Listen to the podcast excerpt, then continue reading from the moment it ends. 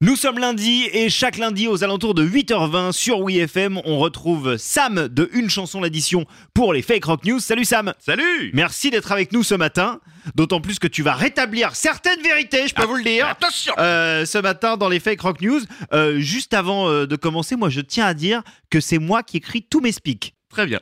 Une chanson l'addition présente les fake rock news de Sam sur WeFM. Eh oui, cher animateur à la mèche blanche dardée de si bon matin, j'ai décidé une nouvelle fois d'accepter, puisque vous me le demandez, de jouer les Gozer, le destructeur. J'apprécie les contresens de cette introduction. Alors l'avenir nous dira, mais euh, vous n'êtes pas encore un demi-dieu, mon Oh, vieux. Hop, hop, hop, Quoi parlez-en à ma mère hein, Je suis pas sûr de la même réponse. Enfin, mais, euh, quoi qu'il en soit, étant également gardien de la connaissance, je vous laisse poursuivre cette chronique. Non, mais ça, c'est parce que j'ai un meilleur anglais et qu'il y, a des- il y a des titres à prononcer quand même. Alors, c'est vrai.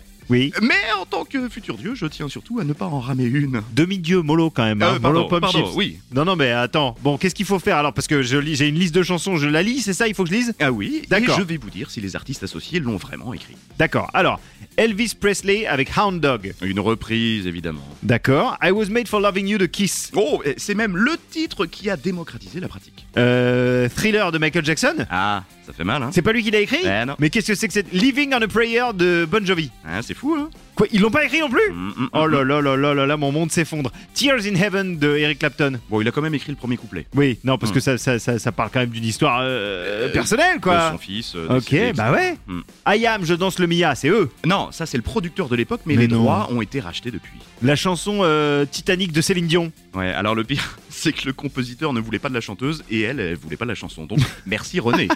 Ce sont My plus en tube, heart hein. will go on. Bah oui, bien sûr.